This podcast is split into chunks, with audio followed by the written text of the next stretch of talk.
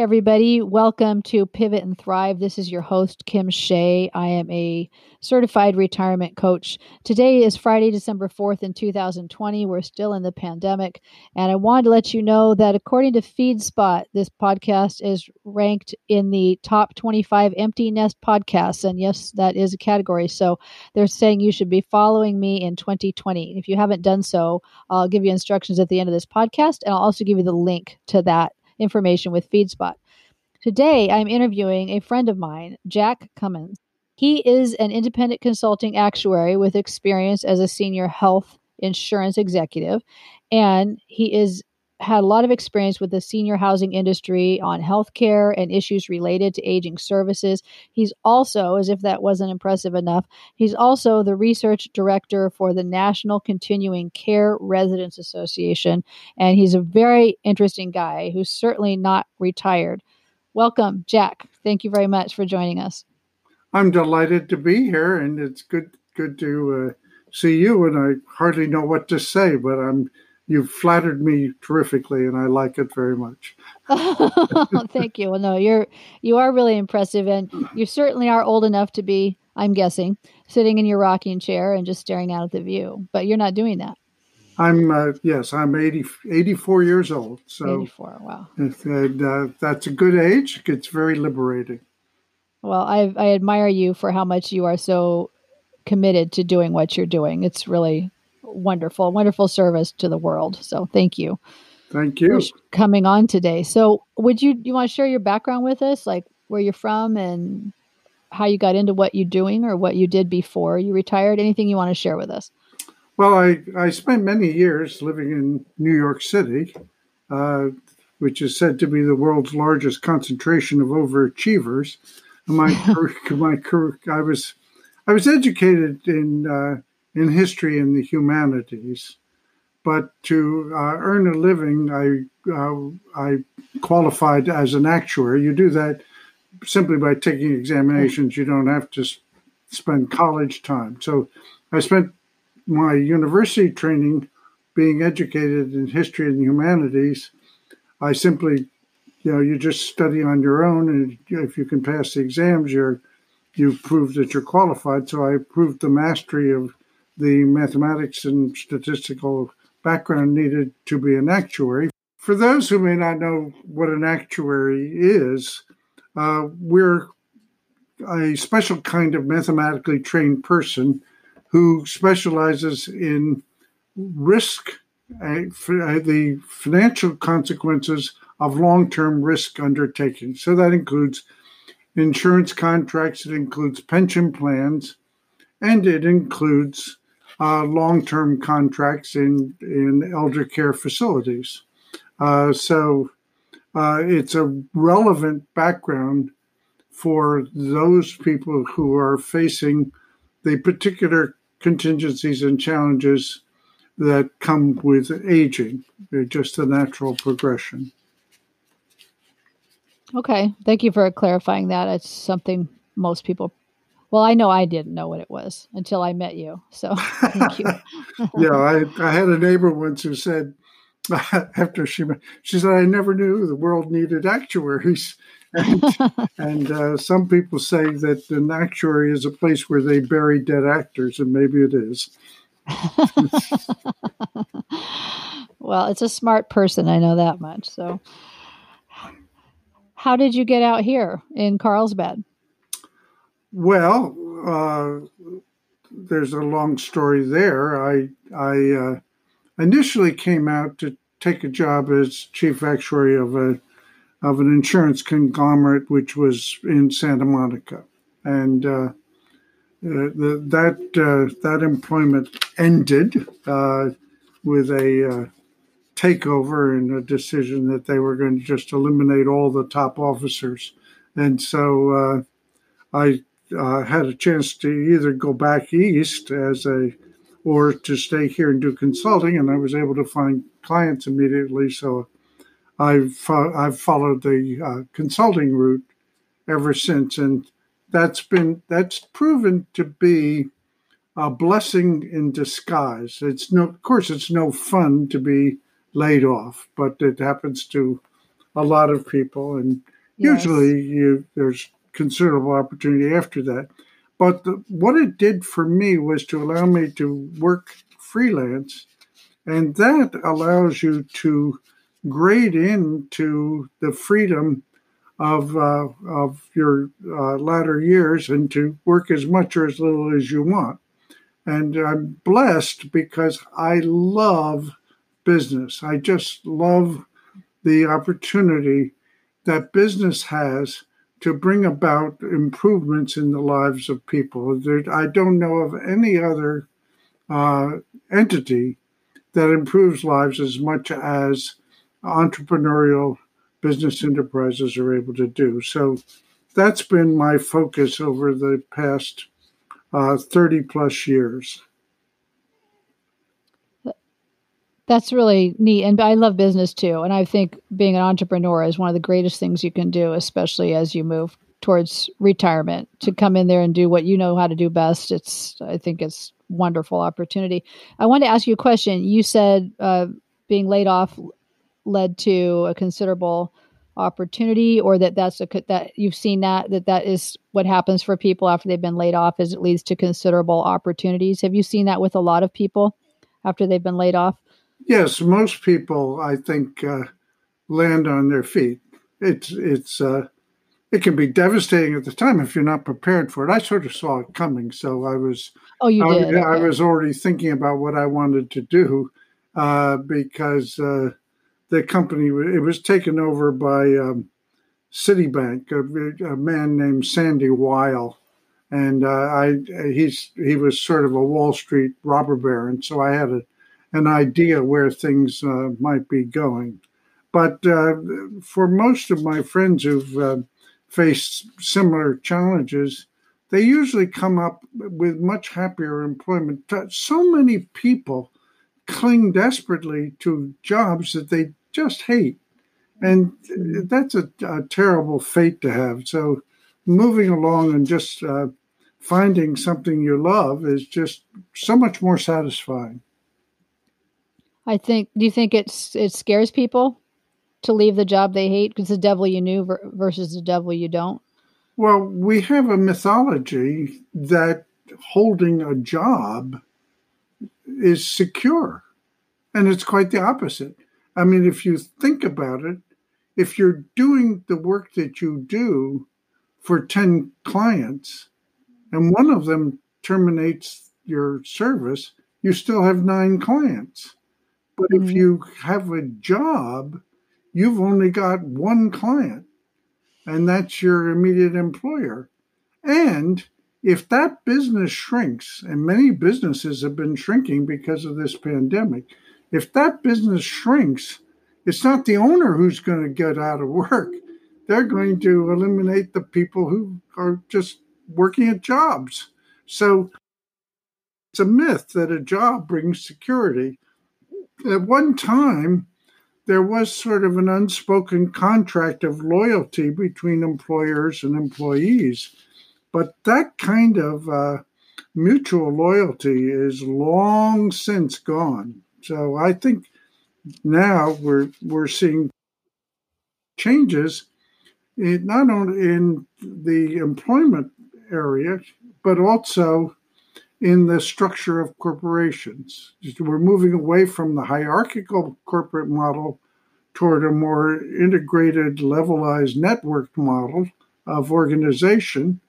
And we're moving away from the job economy toward more of a gig economy. And if we get the healthcare out of the way, if you're not dependent on your job to get your healthcare, which is absurd on its face, then the we can unleash the full potential of the American workforce mm. to uh, to find their own level, and that, so I think we're anyway.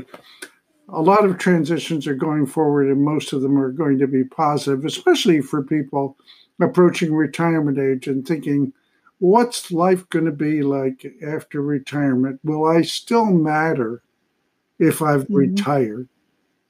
Which is a question that I think a lot of us face.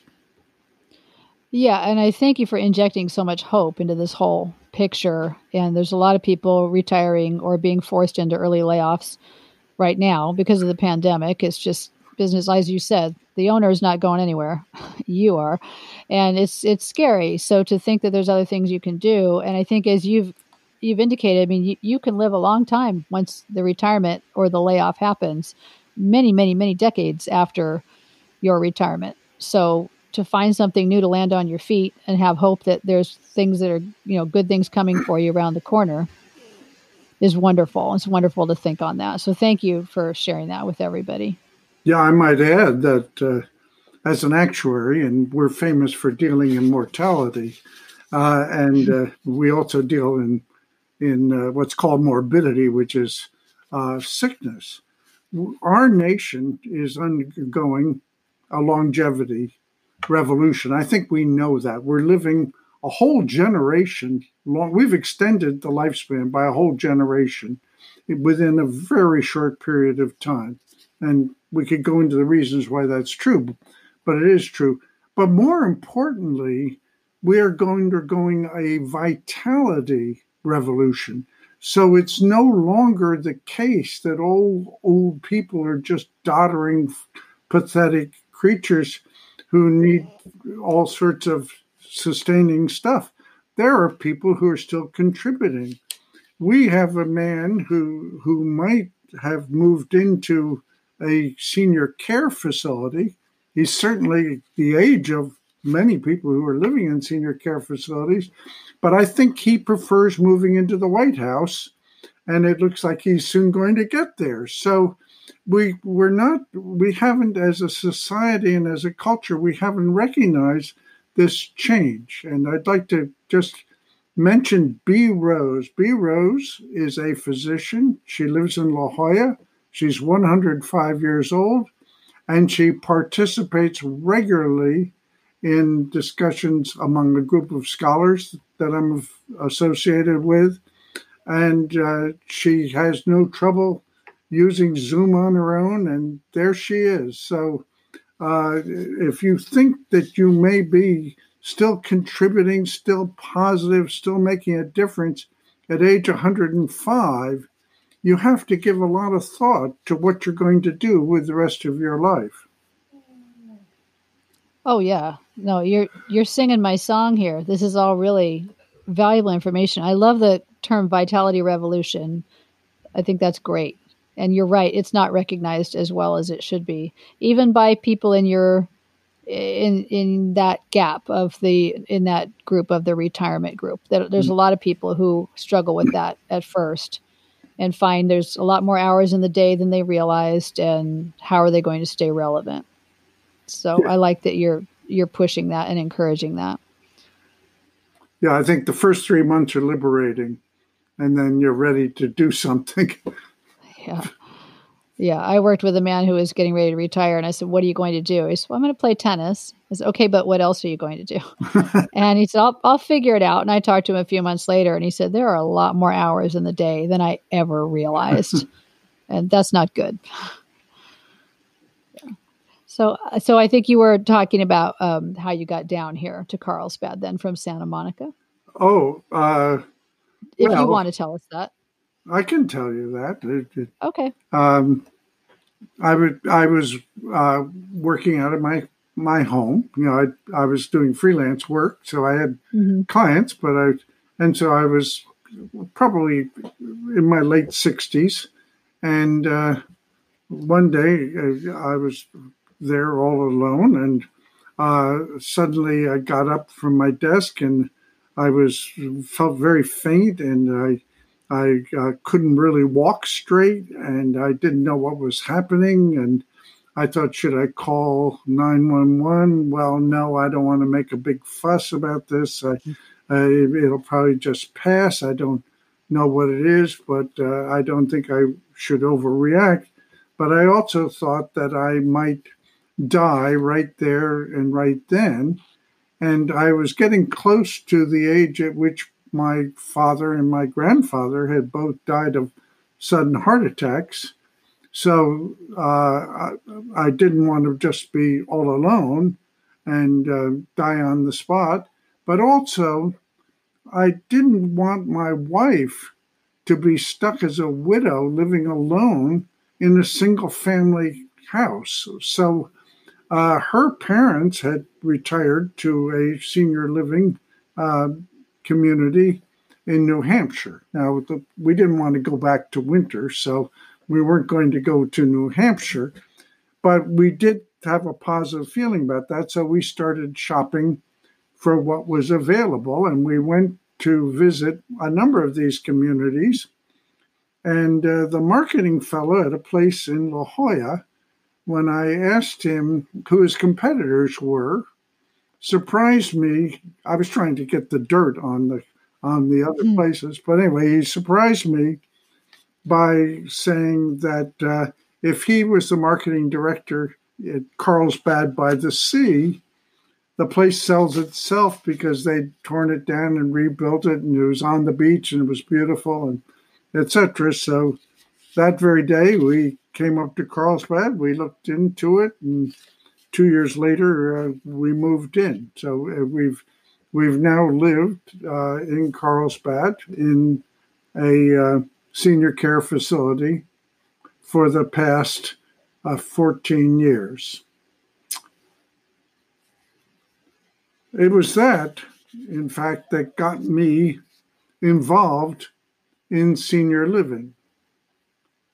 The uh, the fact is, I assumed since I came from the insurance industry, which is where the finances and the contracts are regulated, I assumed that this industry that required an entry fee was also regulated. And I was surprised to find that there's very little oversight. There's, you know, virtually no financial or contract oversight of these communities. And so um, I just thought, well, I can't stand by and ignore this. It would be as though you were a bridge engineer and you understood that the bridge was unsafe.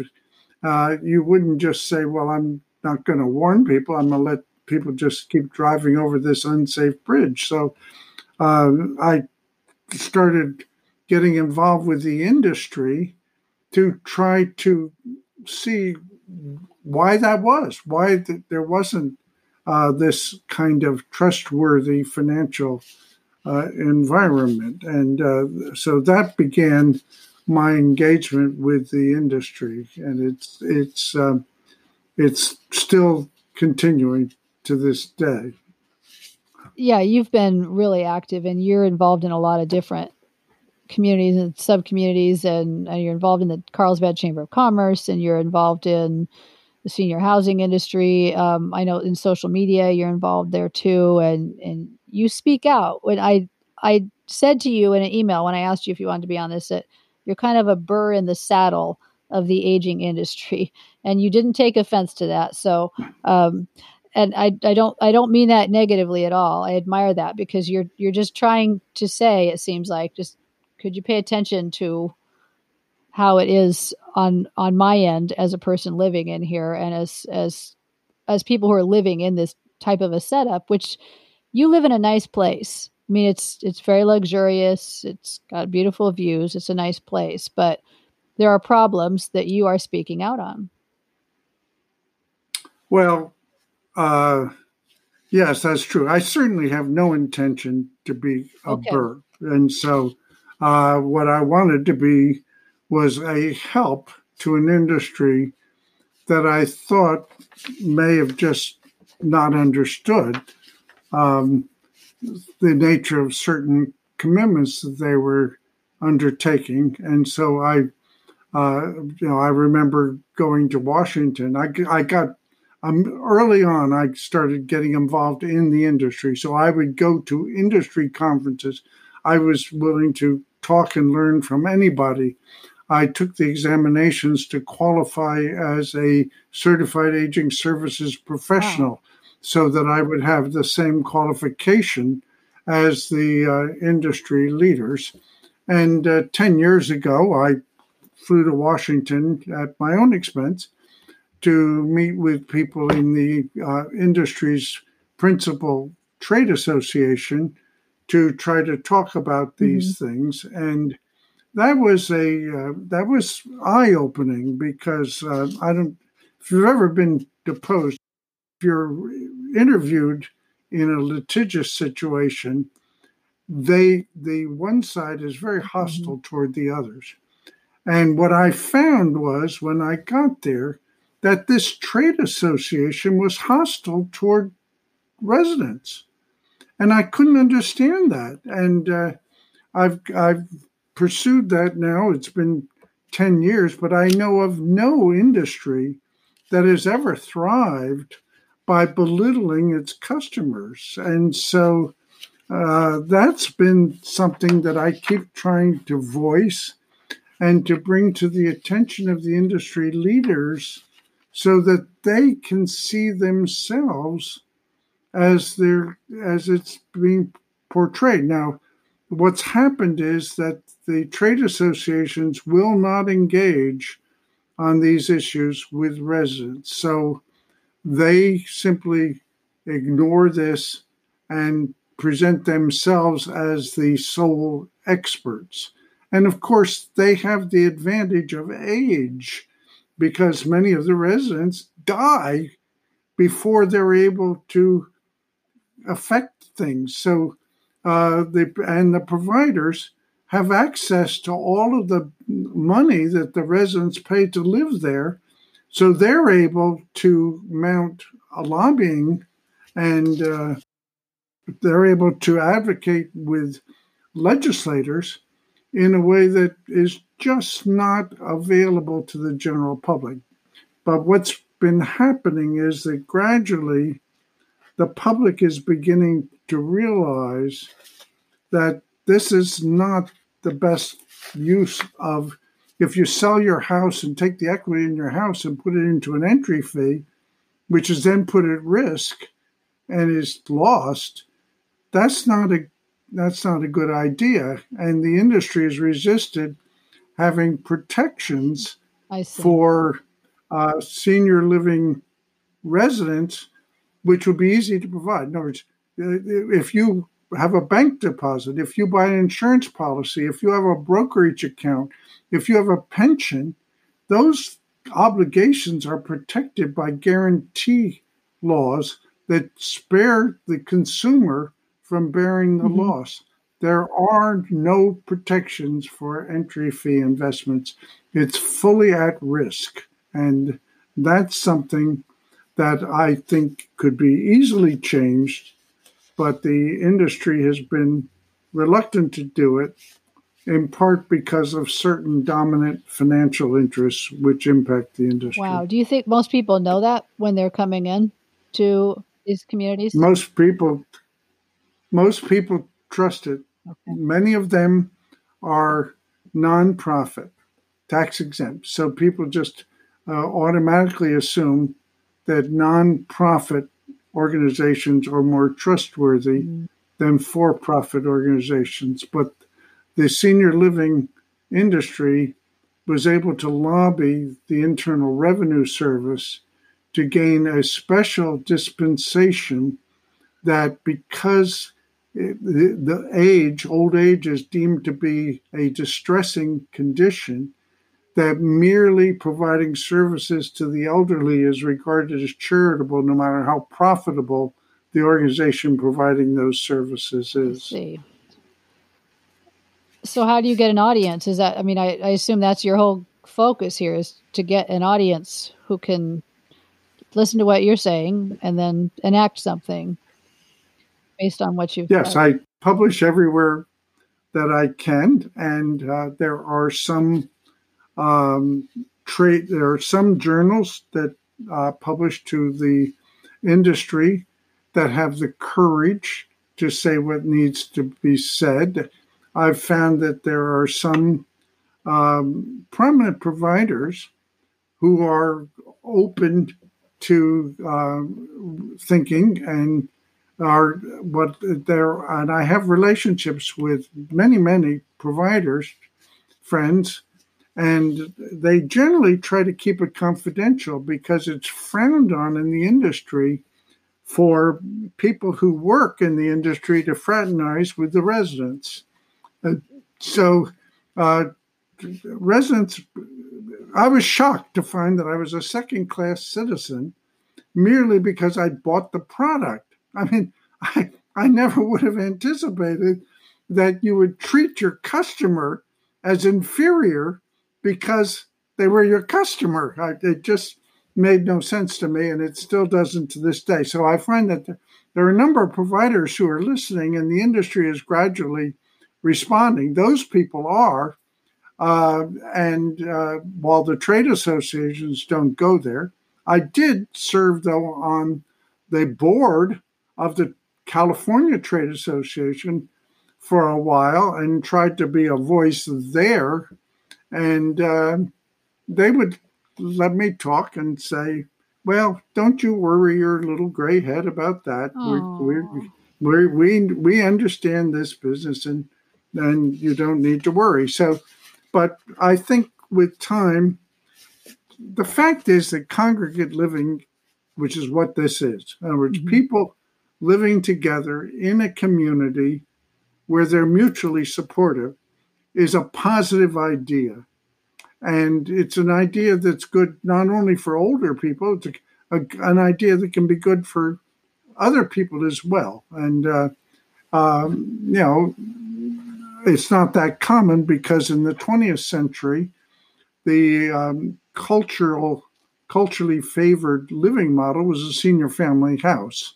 Mm-hmm. But I think people are beginning to rethink, particularly with two earner families. If you've got a two earner family and now you're isolated in a single family house and there and you've got children and you've got to figure out what am I going to do with the children? Well, I've found a child care facility nearby, but they but if the child gets sick and children do get sick from time to time, they're not allowed to go there. And what are you supposed to do? And your employer doesn't allow you to take a day off to care for a sick child. So you have to lie and it's just a mess, and it doesn't have to be. So the opportunity for people who've specialized in this industry that has been age discriminatory is to expand it so that it, uh, they drop the age thing and they start providing real services to everybody on a sound financial basis that people can trust and they're, where they're not going to lose their money. They may even let them have ownership, which is very, very rare for senior living providers. Most of them say, give up the ownership in your home, give us the equity in your home, mm-hmm. and come live here as a tenant. And mm-hmm. in some cases, you're not even a tenant, and you're only just a, a, given a license to live there for it as long as they deem that you're able to live there. So you can be evicted late in life because they say you require a level of care that they don't feel qualified to provide under their license. So you don't even have the security of having a lifetime safe haven. I I think most people just don't understand those challenges. That doesn't have to be. This industry could have addressed that from the get go. And it's unfortunate that they didn't, but I think that now they've had ample opportunity to change. These this information has been well distributed over a long period of time, um, beginning as early as 1984 when the industry was in its formative stage. And the financial interests have chosen to suppress the information and let the industry become what it is. So uh, it's a wonderful way to live. I don't want to, to minimize that. I, the carefree existence for a healthy person is wonderful, mm-hmm. but you better not get too unhealthy because they may decide that they can't care for you anymore, and so you're evicted because they say they're not licensed to provide the care you need. I've I've seen that before with other people where somebody seems to start exhibiting signs of dementia and they're not set up to accommodate dementia and then then what do you do? And, well, they just they just kick them out. Yeah, I know, but so what does that person do then? I mean, they, their money is there, so their well, life is there. Well, they've just lost they've lost all value from their entry fee. That's gone. Sad. And uh, and the provider benefits by those expulsions because they then get to resell that residential unit and get a new entry fee. Mm. So, um, but anyway, that's that's how I got involved. And as long as there's a chance that we can make it better for the next generation coming along, uh, I think we have an obligation as principled human beings to try to call on the conscience of the providers and their industry to rise to the responsibility that is theirs. I, I agree. And the thing is, we're all going to get there at some point in time. So let's even if even if your motive is purely selfish, let's make it good so that by the time you get there, it's set up right for you. So um but it's just I admire so much that this is so this is so passionate for you that you just keep working on this and you don't give up. Do you get frustrated? Do you feel like you're making headway? Uh, no, but I. Uh, oh, oh, do I feel I'm? I do feel I'm making headway with some people, but yes. Okay, good. By speaking out, I I, I face reprisals, so I I had to hire an attorney to be allowed to continue living where I live, uh, because they they uh, you know they were uh, bothered by my pointing out certain things mm-hmm.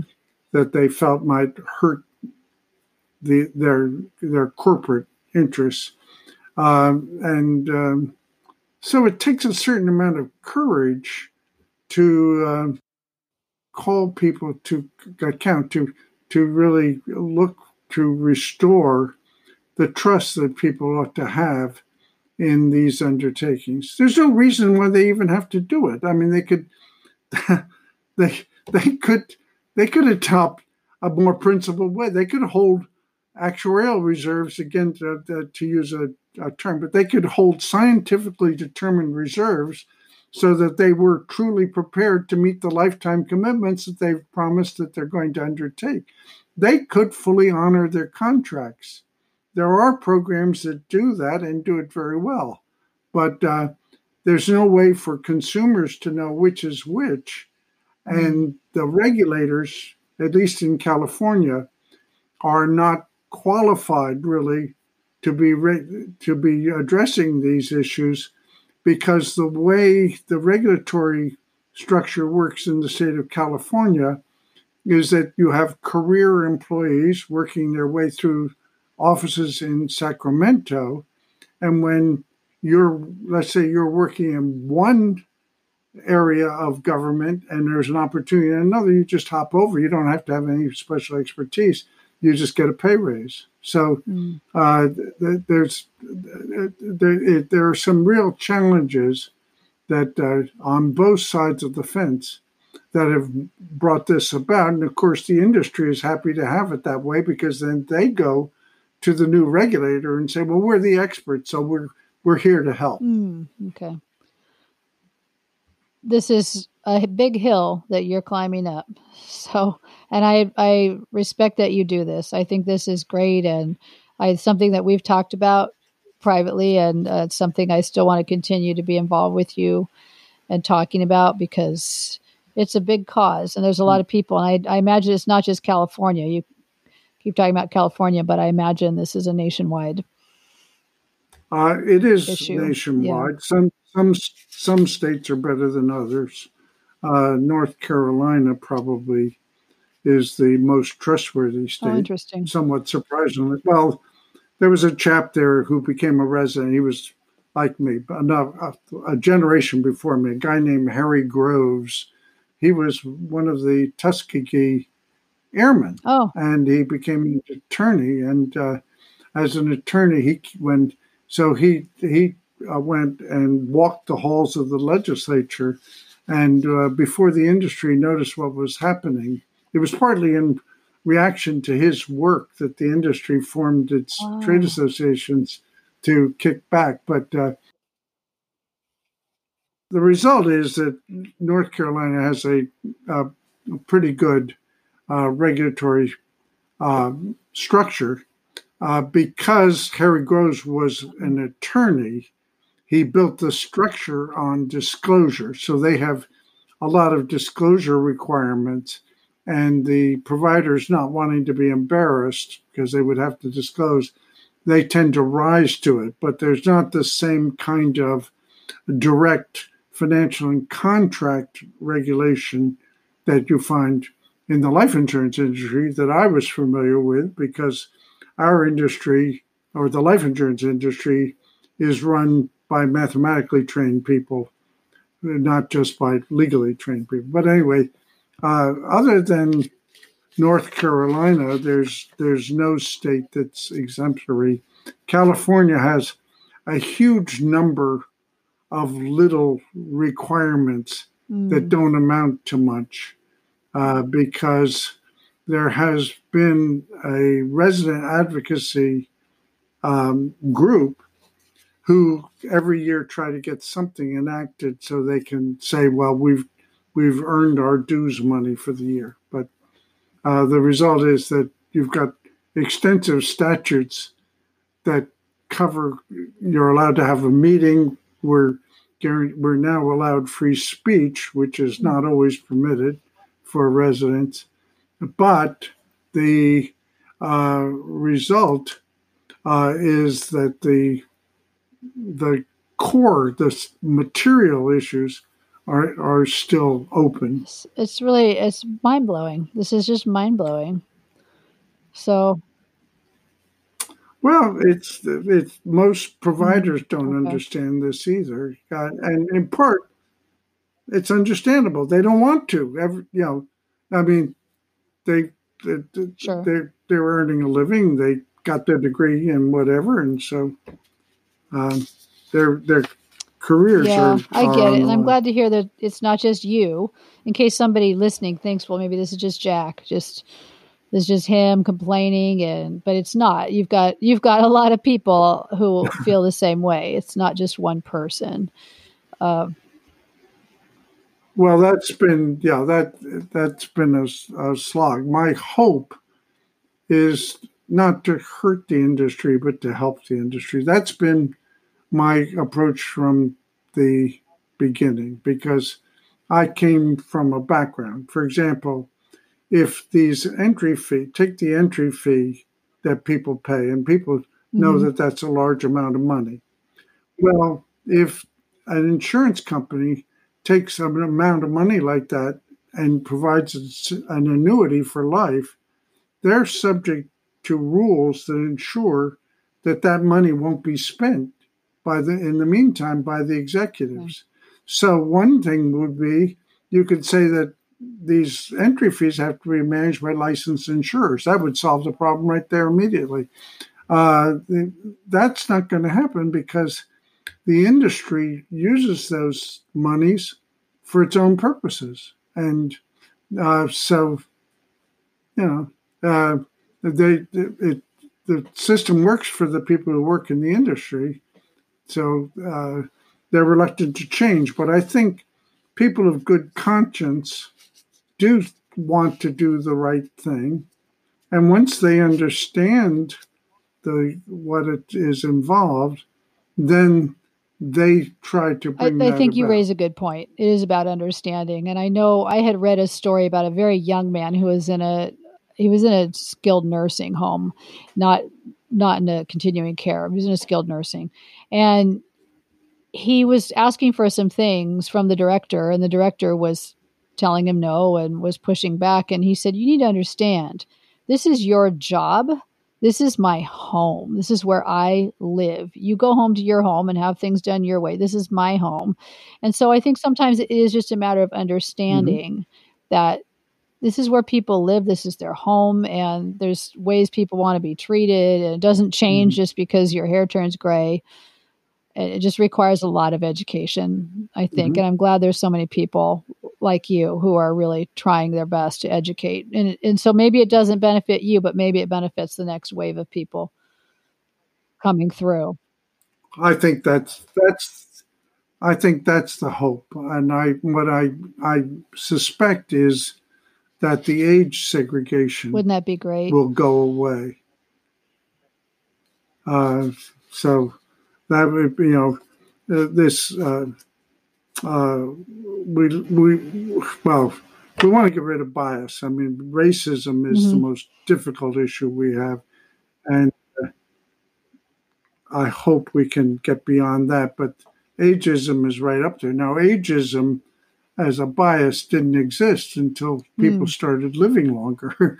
so uh, before uh, ageism wasn't a problem because people just died. I mean, they got to be seventy, they they cooperated fully, and they, got, they just left the left, left the planet. But now they're continuing, and a lot of older people. Uh, I'm 84. B Rose 105.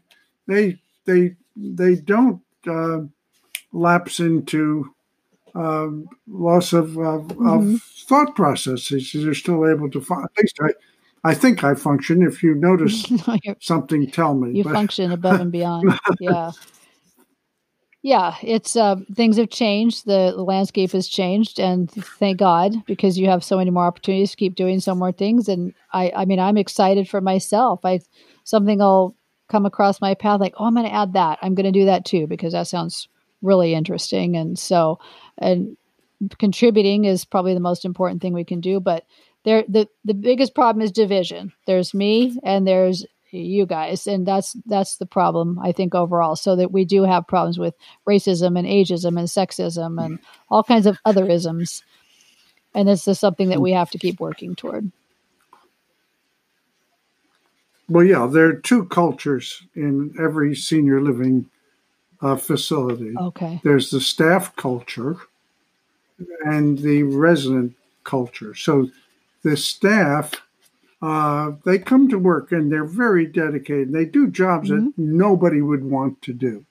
Uh, but let's let's just face that they, and even during COVID time, they come to work faithfully, taking the risk and exposing themselves. So that's wonderful. But they go home and so they have freedom, whereas the residents are on the yeah. site all the time, and and so they the residents trade freedom for security, and whether that needs to be, but I like to you know it's common to compare this living with cruise ship.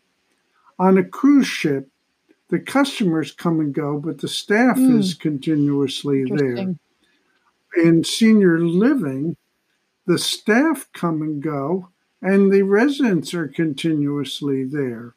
So with COVID, the their similarities are overwhelming. If you could have both the staff living on site, as mm-hmm. is true in the cruise industry, and the residents living there, you could create a hygienic bubble mm-hmm. like the NBA did for its uh, players, and we could have a much happier outcome than what we've yeah. been reading in our daily press. And and again, the industry. I know of one provider in uh, Alabama, if I remember correctly, that did bring staff on site, and they've had nothing, oh, okay. uh, no uh, exposure to the to, to this disease. But in general, uh, again, you, you, the industry doesn't want to have that burden on them. They don't want to be confined. The residents are confined. Well, if you're if you're a young person of 45 years old or 50 years old, maybe you don't want to be confined. Yeah, so, there's ways. I think there'd be ways to do that where you're living there, you're getting a place to live, and and also then your your perspective would change if you live there all the time. Your perspective would change as to what it's like to actually live here versus it's not just a job. It's now it's your home too. So it might might change things. Yeah, exactly. Well, um, so you're, you're publishing. Do you have anything coming up? Are there places we can find you, and and also your website? Can we give that out so people can find you in case they want to join your join your team? well, I do have a website. It's sort of dormant. but I have a website called actionaging.com. And uh, it, uh, you know, the nature of these undertakings is you put something out there and, and see if they come. So I put out actionaging.com and uh, nobody came. So, so if it works fine and it's still there, and I don't do much to keep it up to date because nobody came. But uh, but you can you can certainly reach me through that. Uh, Jack Cumming okay. at actionaging.com is uh, one good uh, email. Um, I do publish regularly in actuarial journals, and uh, and uh, there's a lot there. Uh, and also, uh, there is a trade publication called Senior Living Foresight, and uh, I publish uh, there. They've had the courage. it's a more well foresight. Mm-hmm. They're more forward looking than most of the uh, industry's trade publications, which uh, just tell people what they want to hear. And uh, and I have to say that I admire the publisher there very much, who has the courage to say we can make this better. We need to make it better. Yeah, I I like that. That's great. And so I'll include the link. So if you're listening and you're driving in your car or whatever, I'll include the links in the show notes so that you can get these directly and click right on them. And so, I, as as we wrap this up, I would like to know if you have any advice for somebody. Let's say they've just been laid off in this pandemic and they're 55 or 60. I know a woman who's 82. She was working a full time job. She was laid off. Um, if they've been laid off, what would advice would you give for them going forward? It's a wonderful time to be free to reinvent yourself and to look for an opportunity. The pandemic has accelerated virtual connectivity.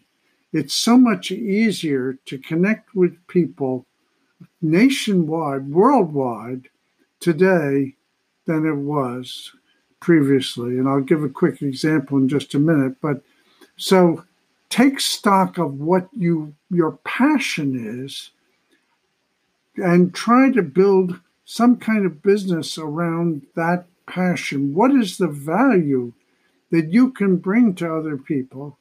And then, if you need the income, be sure that you don't make it just a hobby, but that you find a way to monetize it. You may have subscribers, you may uh, become an influencer, you may have lots of things that you can do the example I was going to give, I uh, I noticed that there are a lot more people now online, so I thought I'd create kind of an international neighborhood of people working together to help each other. Uh, and you can have learning circles and worship circles and prayer circles and action circles, all kinds of circles within the context of an overall. So I got the domain mm. goodneighbor.com and its companion goodneighbor.world. Mm. And I haven't done anything with them yet. They're just sitting there. But uh, we'll, get something out there and then we'll see again, like with the action aging, mm-hmm. does anybody come? And uh, if they come, then I'm hoping that that might become something like a Wikipedia where it becomes self building. You could give people a platform where they can come together and help each other and find opportunity. And if we can make something like that work, that can be so beneficial for this emerging world that we've created through the trauma of this year, where we've learned to be more adaptable, we've learned to be resilient, and we've learned that everything doesn't just come the way we expected it to be but we have to reinvent the world of the future and we're going to do it. It's going to be a wonderful I love it. You have ahead. you bring such positivity, and I know you're. I mean, you're coming from a place where there's some things that need to be fixed, but you bring such positivity to it, and and you're not giving up, and so you just give me a lot of hope. Thank you very much. Thank you so much for listening to this episode of Pivot and Thrive. I hope you enjoyed it as much as I did. If you know anybody who you think would be a great subject for this podcast, please have them contact me. They can go to my website, retirementpurposecoach.com. And at the bottom of that front page, there is a contact section, and they can just reach me right there. I'd love to hear from them. I am a certified retirement coach, so if you need any help from me with your retirement so that you have your own success story, you can contact me there as well. I'd like to thank Bokua and Wizzy2K for the use of their song Will You Stay With Me? I have the link to that song in the show notes. Have an excellent rest of your day, whatever it is that you're doing. I hope it's purposeful. You'll enjoy your life so much better if that's your focus. Bye for now.